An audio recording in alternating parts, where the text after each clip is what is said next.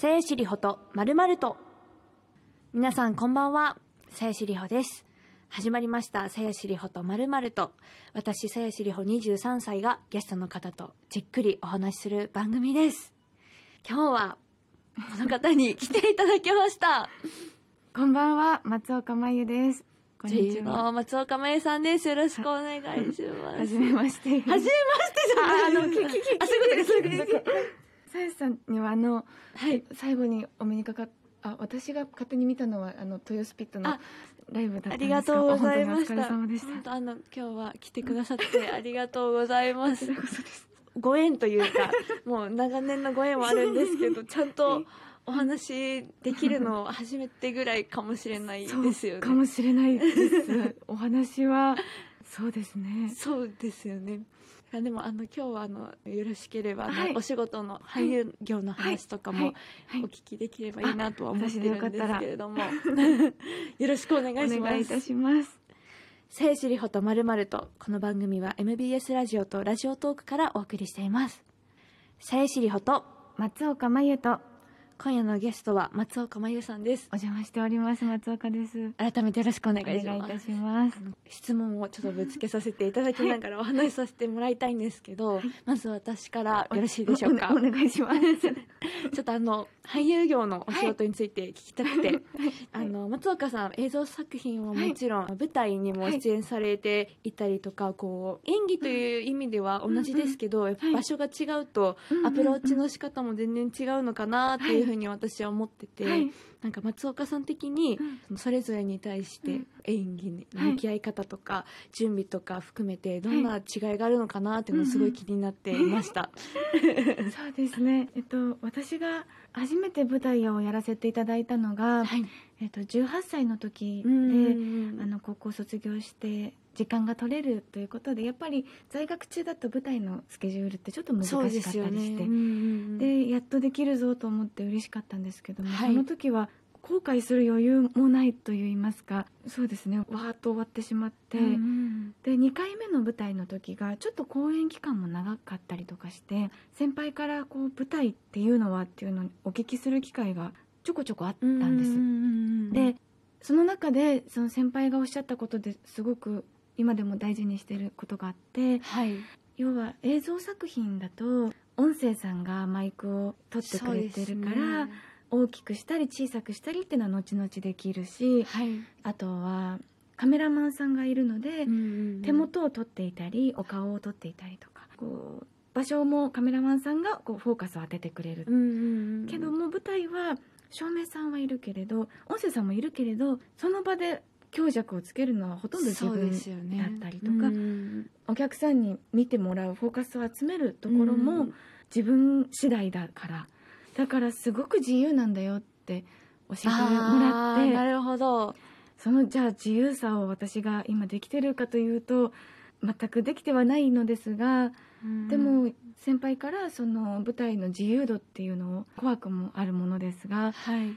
言われたのはずっと大事にしている言葉ですね。なるほど。うんなんかそういった強弱つけるからうんうん。難しいんだよみたいな話になるのかと思ったら、うんうんそこが自由なんだよっていうことなんですね。自由ってやっぱりこう、うん。ね実際自分でさやさんも、はい。グループから出られうんうん。て一人になって、ある種自由があるけれど責任がそう生じですね。ておられると思うんですけどまさにそんな感じで なるほど。自由っていうのはこう窮屈でもあるのかなとうん窮屈というか責任が伴うのかなと感じてます。考えることがなんか増えるんですかね、やっぱり。そう思いますね、うん。また別の種類の考え方なるほど。なんじゃないかな。でも圧倒的に私は舞台はまだまだ映像作品の日数に比べると携わってないのですけどさやさん舞台が復帰作でしたもんね。あ、そ、そうですね。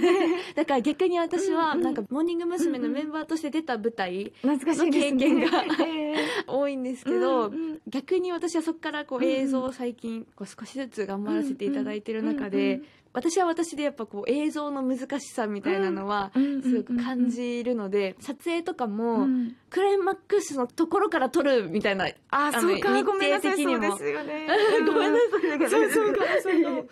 ありますね。それはなんか、うん。だしなんか稽古という稽古がなかったりとかする場合も確かにあったりするそれは私はなんか身構え方が全然変わるので、安心感とかもやっぱ一人で黙々とやる時間の割合が多かったりする。ですよね。なんかそういうのでもどうやってどうやって準備するんですか？なんていうんですか？やっぱ準備。他の方との演技があってこそじゃないですか、でやっぱ自分が思ってたのと違うこととかってあります？よね。そこはなんか経験でやっぱこう、慣れていくものなんですか？あ準備で言うとはい。私がびっくりした先輩の準備ははい。お子さんがいらっしゃってうん。家帰るともうお子さんに集中するからか。台本を覚える時間は行きの車の中だってえおっしゃってでご一緒にした作品結構セリフの量多かったんですけど、はい。もうそれも全部行きの車はい。だから遠ければ遠いほど嬉しいんですって。あー練習埼玉とかそう東京近郊の方が嬉しいらしくてはい。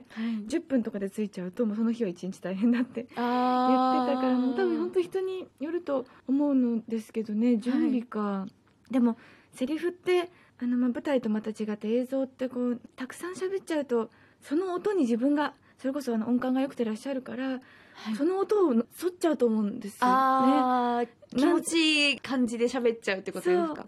こんにちはさやしさん」っていうのもはい。こんにちはさやしさん」から抜けられなくなるっていうかもしかしたらねもうちょっと「あこんにちはさやしさん」なのかもしれないし。なるほど。だからあんまり映像の場合いっぱいなんていうの練習をしちゃうっていうのは良くないのかなとは思う。だから感情を抜いて長いセリフとかはどうしても喋んなきゃ覚えられなはいいと思う、はいはい感情を抜いて練習することはあるけれど。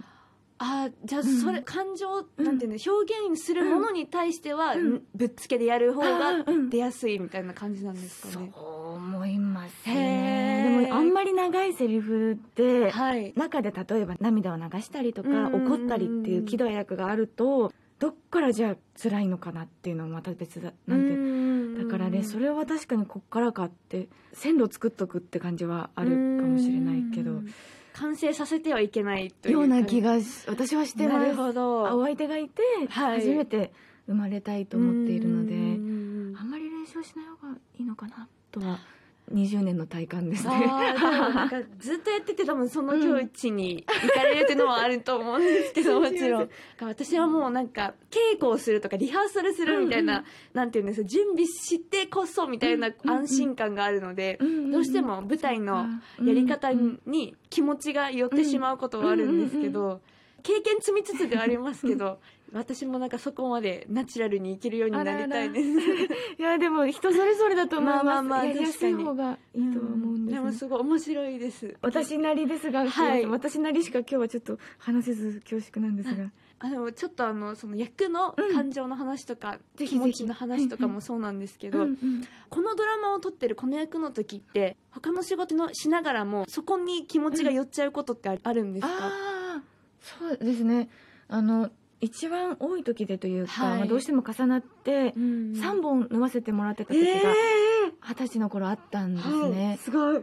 だからその時とかは、あの私割と髪型とか、はい。メイクとか衣装とかってやっぱりそのあ私今この子なんだなと思えるタイプなのでなるほど。だから例えば髪の毛もね3本あると全部に沿ったギリギリのラインを攻めるしかなくなってくるじゃないですか。うんうんうんうん。1本だったらもうバッサリ切ったり。そうですよね。染めたりとか。染めたり。はい。でも3本あるとどうしてもできなかったりしてそれは苦しかったけど。でもなんかよくその役が抜けなくて困るっていう話を聞くけれどはい。私はあんまりないと思ってへえただやっぱ母とかすごく身近な人はあ今意地悪な役やってるでしょって多分ちょっと私がきついんでしょうねなるほど。うん、意地悪だからあっち行ってみたいな感感じになるので。多分本当に身近な人だけ気づく何かサインがあるんでしょうけどあんまうん。りそこは悩んだことないかもしれないですね。じゃあもうなんか普通に切り替える時は切り替えるから別に影響してる感じではないです、まあ不健康だなとは思います。ヌーって。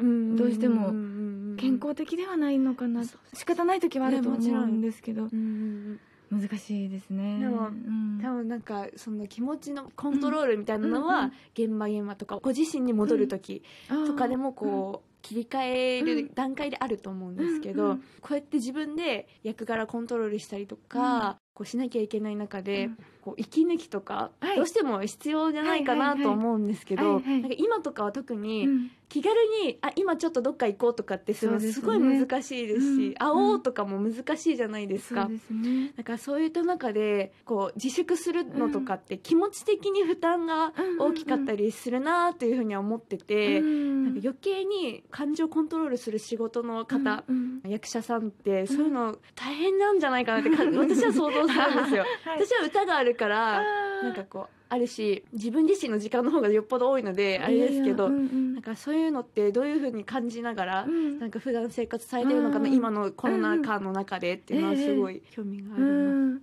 でも確かに歌とお芝居両立してるお友達が言ってました、歌があるからうんお芝居できるし、うんやっぱりどっちも必要なんだ自分にはってなるほ言ど。ってたな、うんうんうん。私は生活をすることがやっぱり基盤になっていって、うんうんうん料理を作ったり洗濯したり。はい、だから芸能人の人ってなんかうん。もうなんかバスローブとかお風呂上がりは着てるのかなと バスローブがその象徴ではないですけど、はい。なんか大理石のそんなイメージのある方もいらっしゃるし実際そういう方もいると思うんですけど、うん。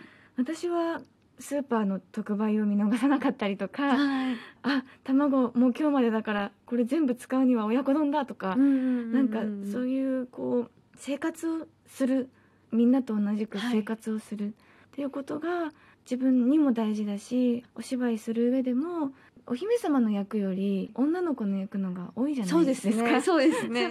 だからその子をやるためにも日々生活の中で感じるものがあるっていうのはとても大切にしてますね。じゃあもう、うん。お家にいる時間をどう過ごすかみたいなのは大事なんですね。あの私の心の師匠で、はい。土井善晴先生っていう料理家の先生がい。るんですけど、はい。あの土井先生の本で、はい。えっと料理と利他とか、うん。あとは一汁三菜という提案っていう本があるんですけど、ぜひそれお料理最近なさる頑張ってます。聞いたので、ぜひ読んでほしくって、はい。私がずっと料理に対する感謝とか。なんていうんだろうこう地続きな感じっていうのを全部言葉にしてくださっているというかすごく楽になったので料理すること自体が。そうなんですね、うん。あそっかそれでいいんだって思って。気軽にもっとできるってことですか、あ一汁一菜だ。一汁一菜で良いという提案だ、あはい。一汁三菜って言ってこうご飯があっておかずがあってっていうのがあると思うんです。何品か用意しなきゃっていうこう固定概念。ありま私はあります。あ はい。それをもう一汁一菜でいいっていう。なるほど。もっと言うと土井先生はご飯と具だくさんのお味噌汁があれば、ももうそれで栄養は OK なんだからあ。食べなくても夏は特にっていう先生でなるほどすごくご飯をあー作んなきゃ作んなきゃっていう気持ちが楽になった本なので読んでほしいなと思います。